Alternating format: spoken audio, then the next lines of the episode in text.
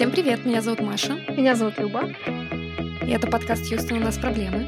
Сегодня у нас а, необычный выпуск. В честь нашего дня рождения, нам целый год, мы решили записать день рожденческий выпуск и ответить на вопросы наших слушателей и читателей. Да, ровно год назад мы записали первый выпуск подкаста, и сегодня мы решили таким необычным форматом отметить это.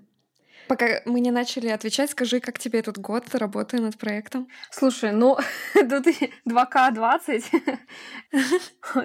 Очень необычный год, скажем так.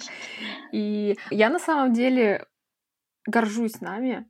Я думаю, что мы проделали большой путь и сделали большую работу. Наш подкаст все еще живет и развивается. У нас становится все больше подписчиков, больше слушателей. И это не может не радовать. У меня есть очень много желаний дальше продолжать а, заниматься подкастом. Постепенно это перерастает из какого-то хобби в какое-то более серьезное дело. Вот, так что я думаю, что мы с тобой крутышки. Класс. Я все еще не верю, что он наконец-то существует, учитывая, как долго я думала об этом. Сделать его было проще, чем столько времени думать о том, как его сделать. Мораль лучше делать, чем много думать об этом. Окей, ну давай перейдем тогда к вопросам. Первый вопрос был, всем ли помогает психотерапия и всем ли она нужна? Что ты думаешь на этот счет, Маш? Я точно думаю, что она не всем нужна. Если человек справляется без этого, то здорово. Я думаю, она нужна в тех случаях, когда она действительно показана. Есть клинические рекомендации для ряда психических расстройств, например, когда терапия очень эффективна. Это группа клинических пациентов. Для всех остальных людей, я думаю, это может быть классным способом как-то лучше понять себя и улучшать свою жизнь, но не обязательной опцией. И всегда радуюсь, если людям вообще-то и не надо туда идти. Но, с другой стороны, всегда радуюсь, когда люди просто с любопытством идут и пытаются э, лучше понять себя, свои мотивы, свое поведение, улучшать свои навыки эмоциональной регуляции, например. И при этом есть данные, если говорить про помощь, что терапия, кажется, данные 70% эффективности для клинических расстройств. То есть может быть так, что она не помогает. Да, бывают случаи, когда терапия не помогает, и тогда это может быть связано с видом терапии, с видом подхода который использует психолог, самим mm психологом, например.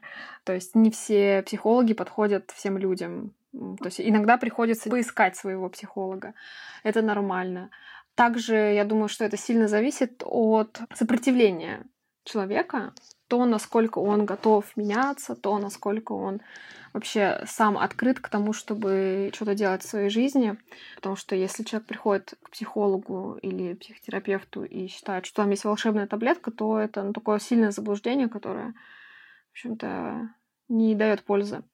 Если говорить про людей, у которых нет каких-то именно клинических проблем, а есть какие-то психологические проблемы в их обычной жизни, я все-таки считаю, что психолог, ну, то есть здесь нужно идти к психологу. Например, там не знаю, мама ребенка, она испытывает какие-то трудности с э, коммуникацией со своим ребенком, это влияет на ее настроение, на ее жизнь. То есть она, может быть, и не дотягивает до каких-то клинически значимых проблем, но при этом сама она справиться не может. И это тот случай, mm. когда тоже нужно идти к психологу, я считаю. Но мне кажется, вот это классный критерий, если я сам не справляюсь. Потому что ведь, правда, многие люди отлично сами справляются, и им это не нужно. Но если вы много делаете, сами уже прочитали кучу книжек и все попробовали, но ничего не меняется, тогда идти к специалисту очень здравая идея. Мы для этого и нужны. Ну что, переходим к следующему вопросу. Да. Следующий вопрос, который нам прислали, это есть ли универсальный навык из психотерапии, который нужен всем?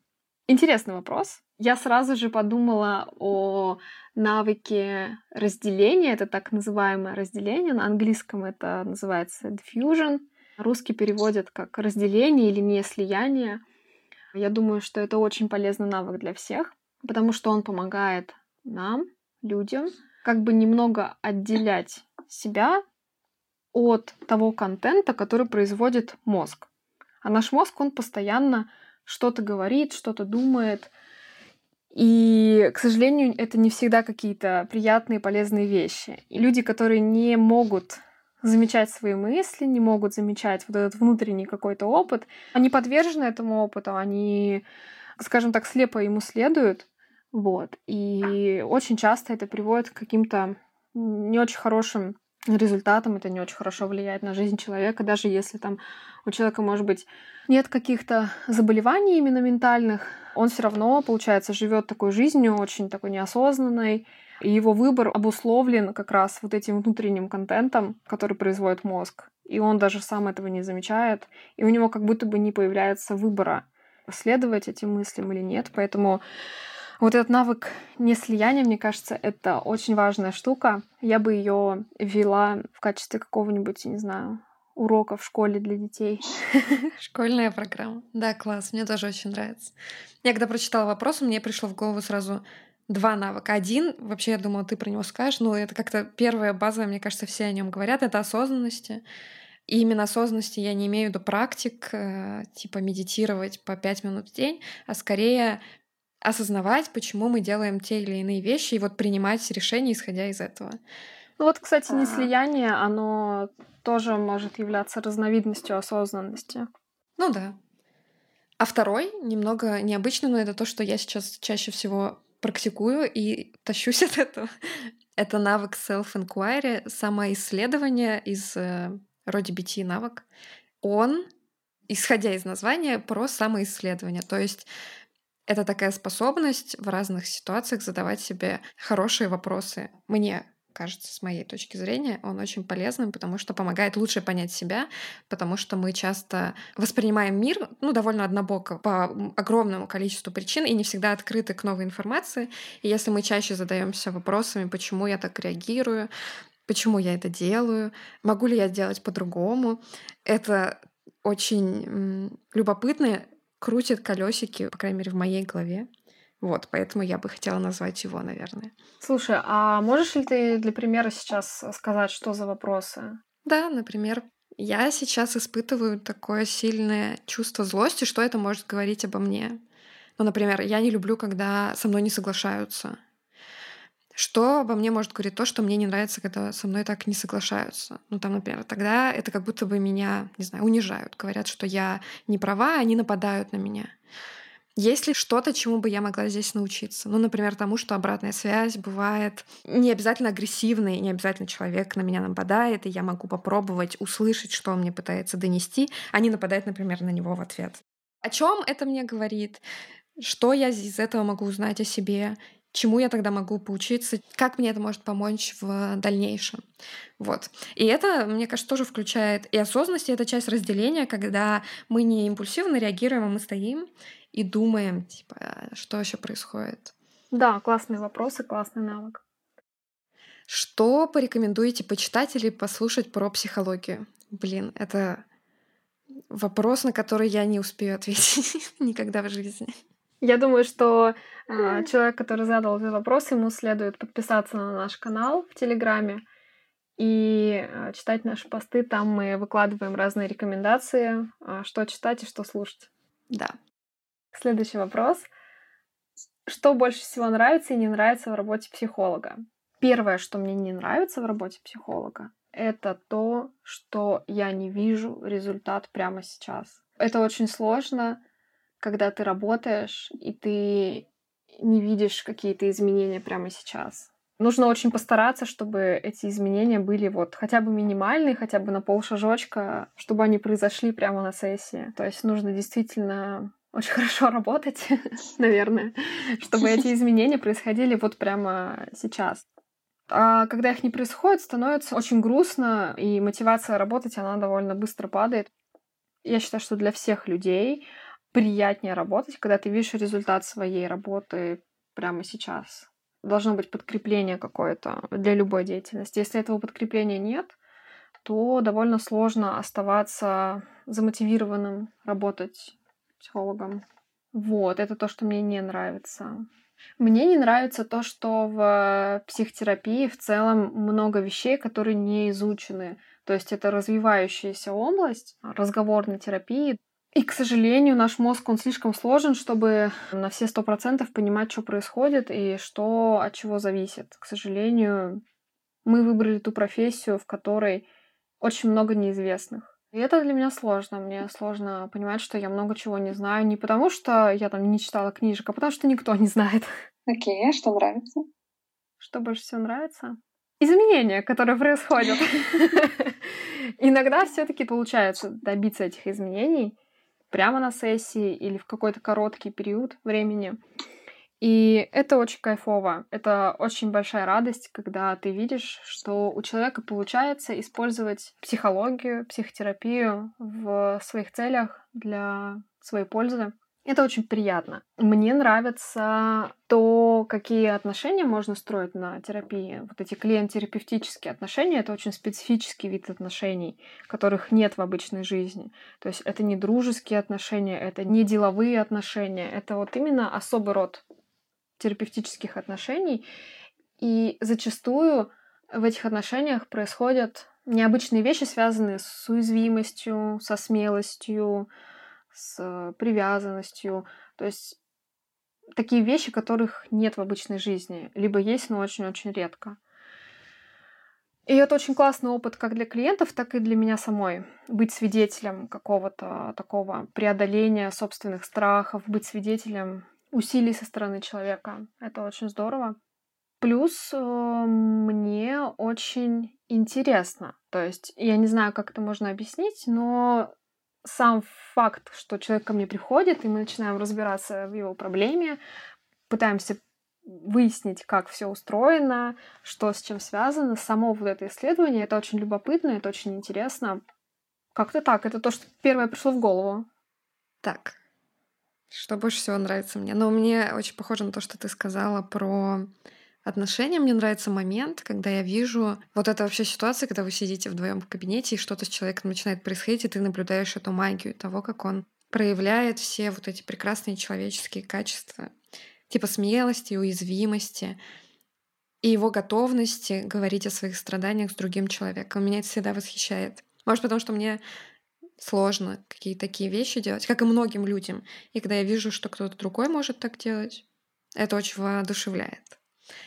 И мне нравится вот эта вот исследовательская часть. Ты сказал, что ты бы не могла быть исследователем, а в моем долгосрочном плане на жизнь есть точка, где я занимаюсь исследованиями.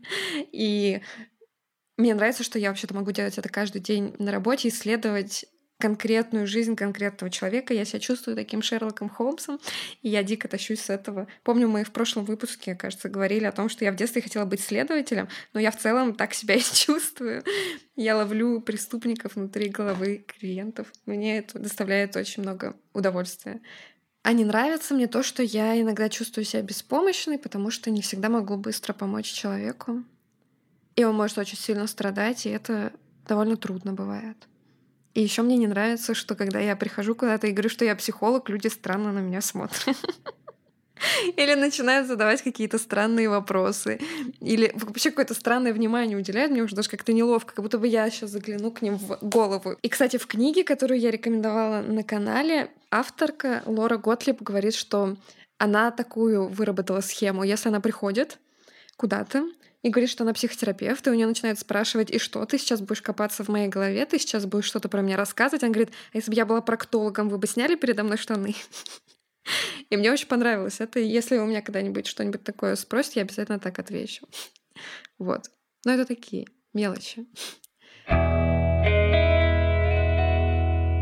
Следующий вопрос у нас был, какой у вас самый любимый выпуск подкаста? Какой у тебя самый любимый выпуск?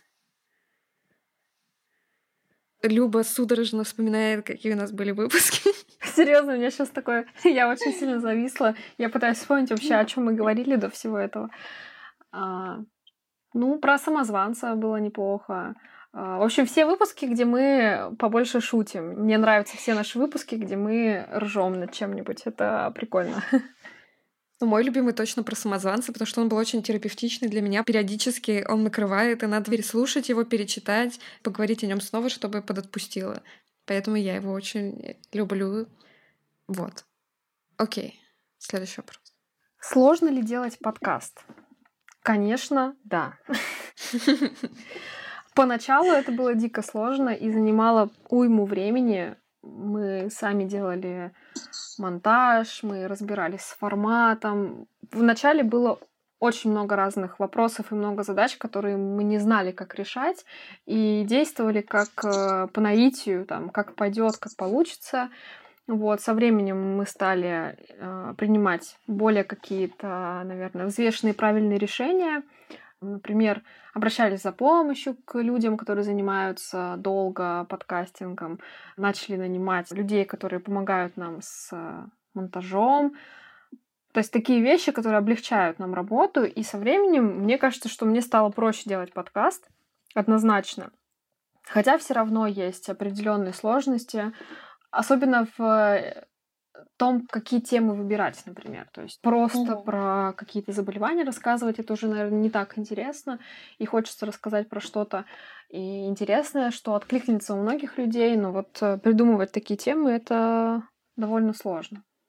Но у меня я, кстати, не думала про сложности. Сложнее всего было начать, потом, когда все началось, уже стало не так сложно. Но вот одна Самая большая трудность все еще осталась, это как раз формат. Я все не могу найти у себя в голове баланс вот этих вот тем. Как психологи мы, конечно, потребляем много информации, но часто она становится для меня в голове такой очевидной, что мне кажется, об этом не нужно рассказывать.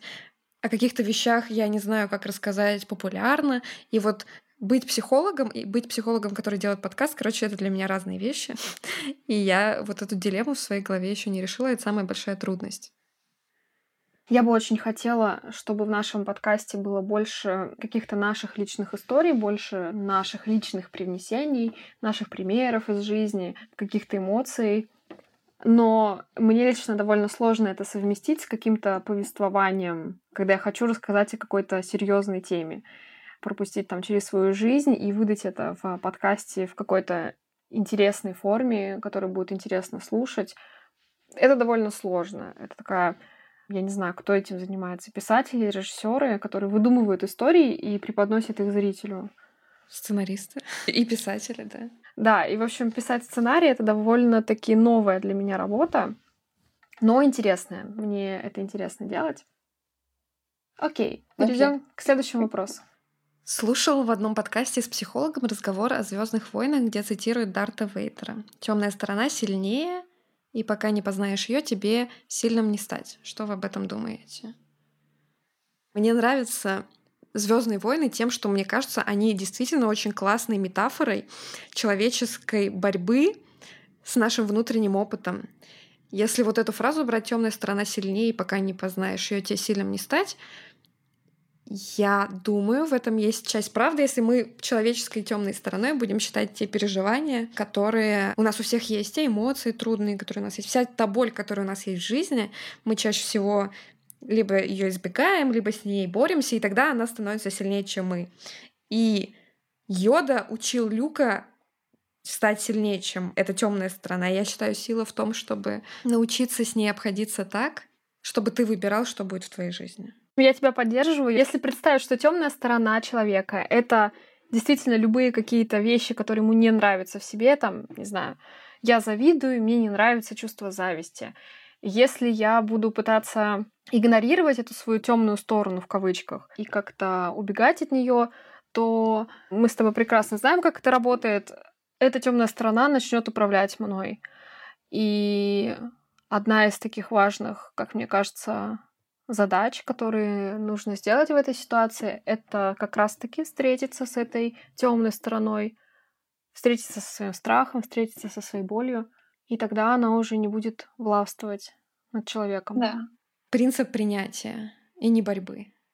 Очень интересно с этой стороны смотреть на Звездные войны. Давай следующий вопрос. Откуда родилась идея записать подкаст? Почему именно подкаст? Эта идея пришла Маше. То есть изначально Маша решила э, написать подкаст. Все началось, Маша, с тебя. Да. Это было еще за два года, когда я тебя узнала.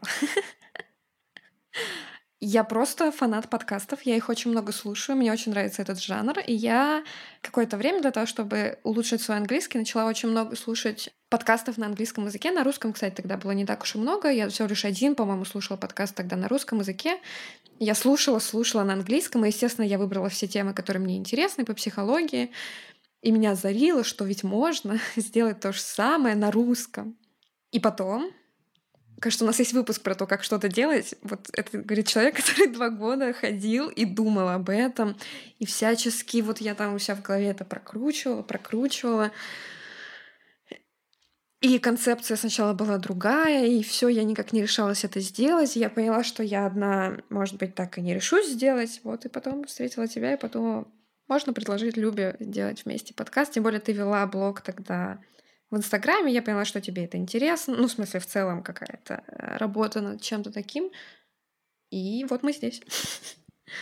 Да, это примерно так и было. Мы стоим на кухне, Маша ко мне подходит и говорит, Люб, пошли вести подкаст. Я говорю, ну пошли. И вот мы целый год уже ведем подкаст.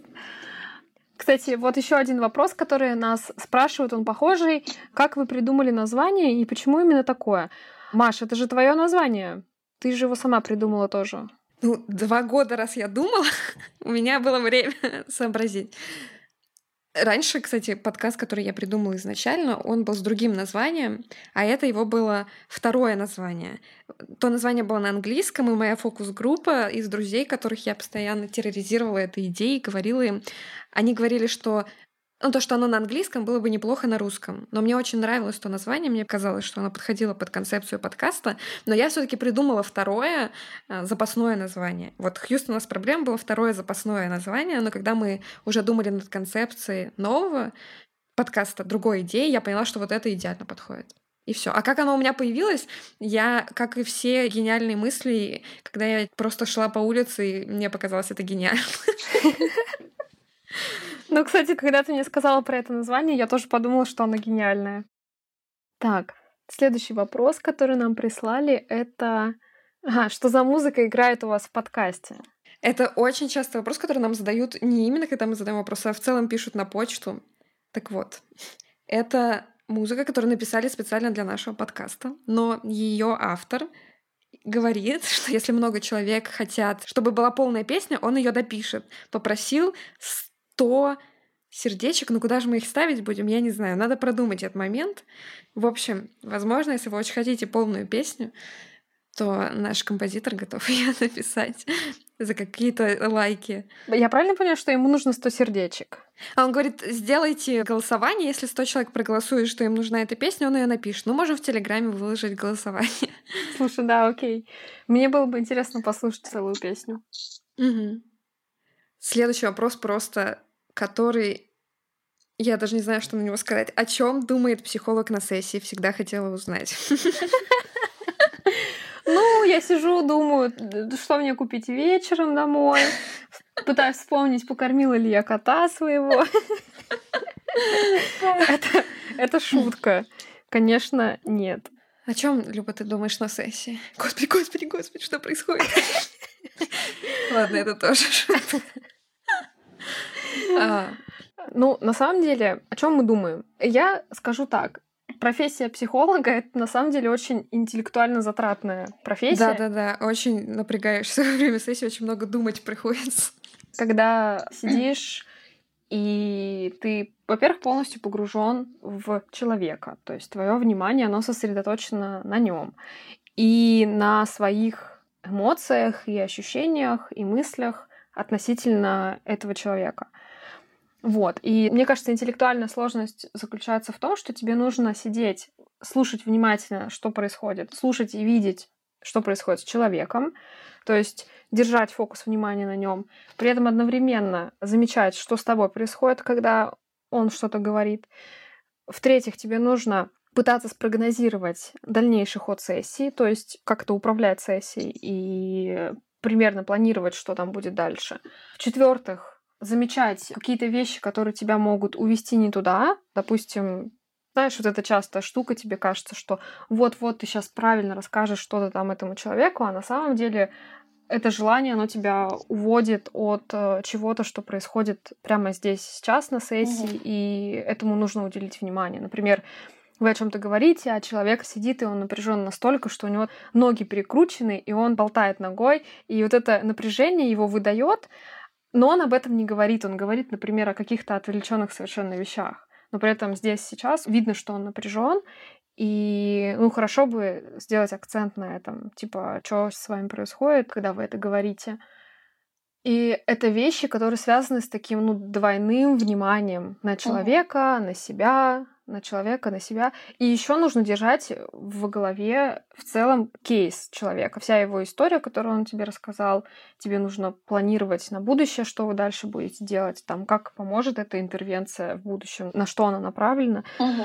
И это такая интеллектуальная работа, и ты сидишь, и у тебя это все в голове, ну, это довольно сложно. И когда много сессий происходит в день, ты потом выходишь, и ты чувствуешь очень сильную усталость, очень сложно думать потом еще над чем-то.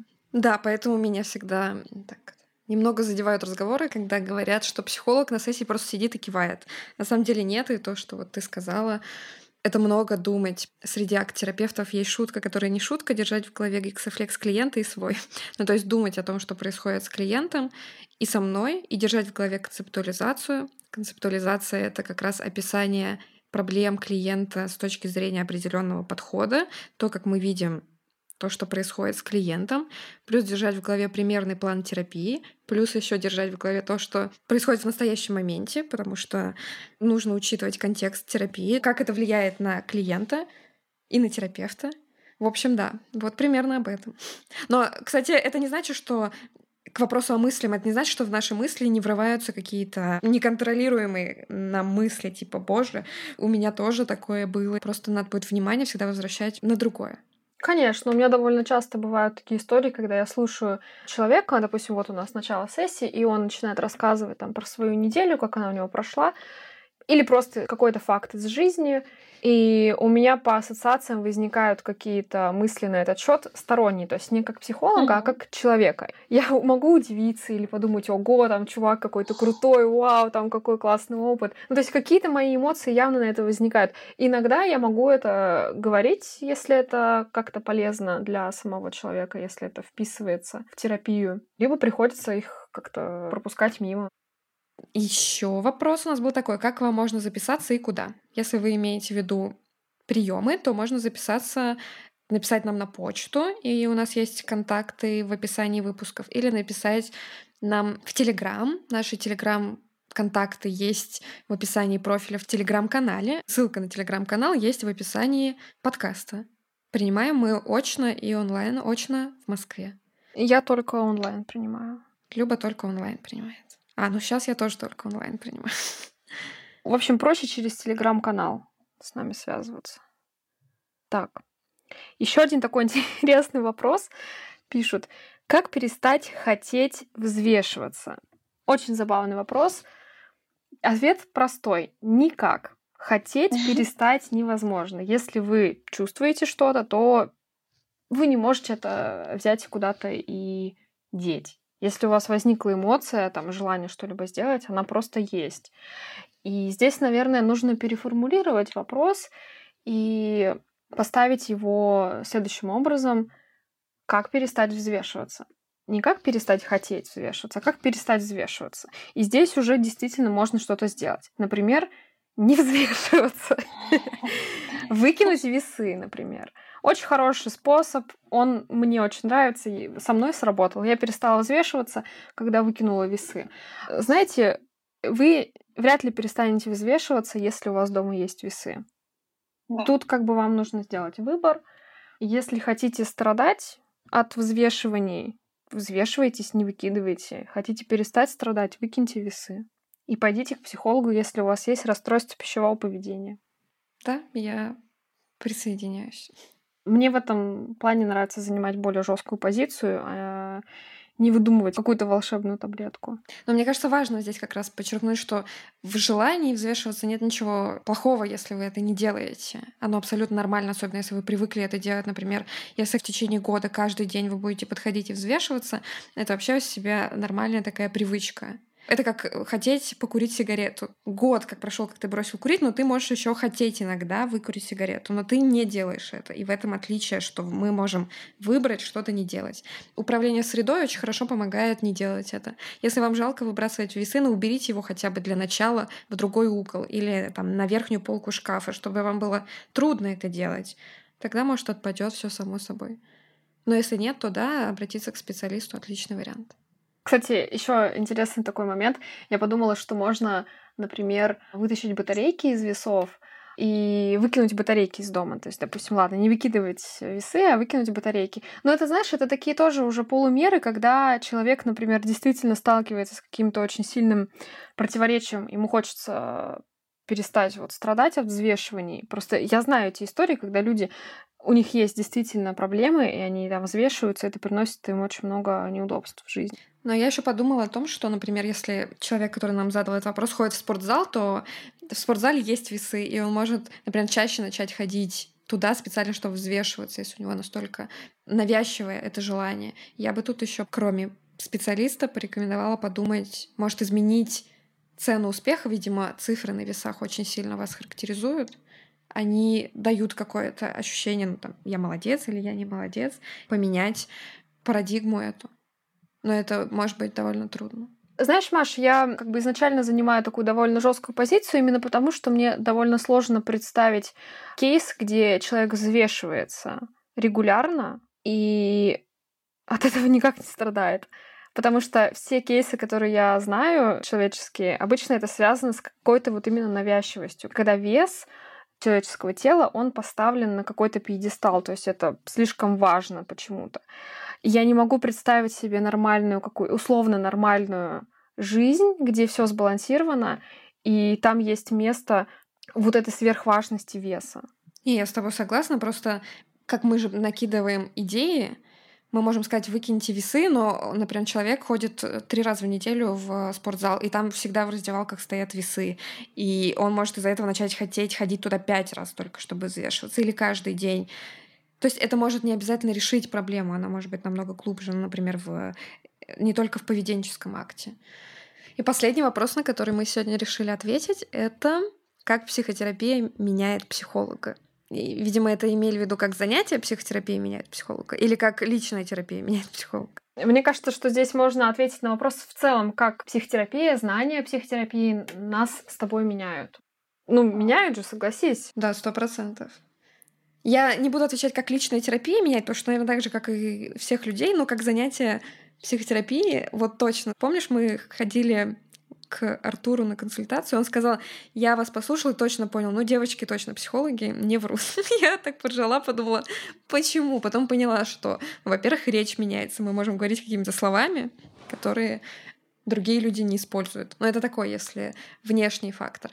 Мне кажется, я могу по себе заметить, что психотерапия влияет на то, как я думаю, как я оцениваю какие-то ситуации или как я на них смотрю. Например, какие-то вещи, которые мы практикуем с клиентами, я всегда стараюсь, естественно, делать с собой и безоценочно воспринимать какие-то ситуации.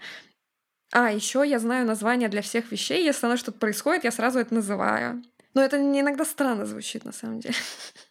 Да, знаешь, я думаю, что психотерапия поменяла не только то, как я думаю, но в целом моя личность, она очень сильно поменялась, когда я начала заниматься психотерапией. Она потихоньку менялась, начиная с первого курса, когда я начала изучать психотерапию, психологию. И сейчас, например, я точно знаю, что мне проще, наверное, чем какому-то среднестатистическому человеку быть открытым с другими людьми, то есть говорить о своих там переживаниях. Вот как раз то, что ты сказала, называть, что со мной происходит, называть свои мысли, называть свои эмоции, называть свои какие-то мнения, что со мной происходит другому человеку. Я замечаю, что в общении, где нет психологов, где люди никак не связаны с психологией, там этого либо нет, либо в меньшей степени. Когда mm-hmm. я разговариваю с другим человеком, в этом плане мне гораздо проще предъявлять свой опыт и я даже скажу так, что мне очень сложно строить отношения с людьми, которые не могут так же. И в этом есть обратная сторона. Мне, например, довольно сложно игнорировать какие-то, как это говорится, токсичные коммуникации. Мне очень mm сложно игнорировать и ничего не делать, и находиться в отношениях, в общении с человеком, который, например, использует какие-то манипуляции в общении или пассивную агрессию, или что-то происходит, и я вижу, что ему там сложно выражать свои чувства и свои желания и потребности. Мне сразу хочется сказать, так, не пойдет, давай-ка мы с тобой сейчас будем честны, открыты и все такое. Мне довольно сложно, у меня просто мозг кипит от вот этой недосказанности между людьми. Это настолько видно в других людях, И так хочется, чтобы все были искренними и открытыми, потому что в этом нет ничего страшного. Жизнь становится проще, когда ты открываешься. И в этом смысле мне проще, скажем так, предъявлять себя, но сложнее строить отношения с людьми, которые не могут этого делать, у которых нет такой опции. То есть со всеми почти людьми. Да, честно говоря, да, здесь мне, правда, сложнее как-то создавать какие-то близкие, дружеские отношения, потому что очень быстро я прихожу к выводу, что ну вот в этом месте, возможно, мы совсем разные люди. Интересно. Вот ты сказала про формирование личности, я подумала, что я ведь даже себя не помню до этого момента, как я начала изучать психологию. Ну, мне было 17 лет, когда я начала. Сейчас я замечаю, например, или клиенты мне говорят, как вы это делаете? Но я просто уже настолько привыкла так смотреть на вещи, что я уже по-другому не могу. Ну, вот это вот про тот взгляд на мир. Но вот ты начала говорить, что тебе трудно дается. Мне очень трудно дается то, что люди не умеют поддерживать друг друга. И когда у тебя есть навык поддерживания, мне трудно ее получить от кого-то другого, потому что люди, я понимаю, что они с хорош, они реально хотят меня поддержать, но они делают это настолько неуклюже, типа, ну не грусти, ну давай, давай, давай, короче, давай, все, сейчас, давай, сейчас, вот не будем это, да, давай весели. Ну вот какие-то давай, давай, такие вещи. Да, да, да. Да. И вот это вот мне ярче всего бросается в глаза. И я еще думаю, ну я вас профессионально поддерживаю. Типа, я вам по-другому говорю. Вот это для меня дилемма большая, как это влияет на отношения. Ну, то есть не то, чтобы оно их портит, просто мне... Я тоже хочу так же, чтобы меня поддерживали. Я тоже сталкиваюсь с тем, что не у всех людей есть навык поддерживать друг друга, и ты сталкиваешься с тем, что тебя там начинают либо успокаивать как-то, типа не грусти и так далее, либо ты просто не получаешь какой-то поддержки, потому что человек не замечает, что она здесь как бы нужна. И в этом плане мне, наверное, со временем становится проще принять это, что окей, я сейчас разговариваю не с психологом, и, возможно, мне нужно более как-то прямо его просить о чем-то. Да, да, я так и делаю. Я говорю, скажи мне вот это. Да, да, да, да, да. То есть прям буквально словами через рот приходится учить другого человека, поддерживать тебя. В общем-то, ну и нормально, знаешь. Да, это, наверное, какие-то дополнительные усилия, но что поделать. Да. Мне, кстати, пришла идея, что, наверное, стоит на канале написать пост о том, как поддерживать людей. Это очень полезная штука. Я думаю, на этом мы можем заканчивать, потому что мы уже много болтаем. Спасибо за ваши вопросы. Пишите, еще мы всегда открыты к ним, и скоро вернемся с э, новым выпуском. И подписывайтесь на наш телеграм-канал, потому что там будут всякие полезные штуки. Всем спасибо. Пока-пока.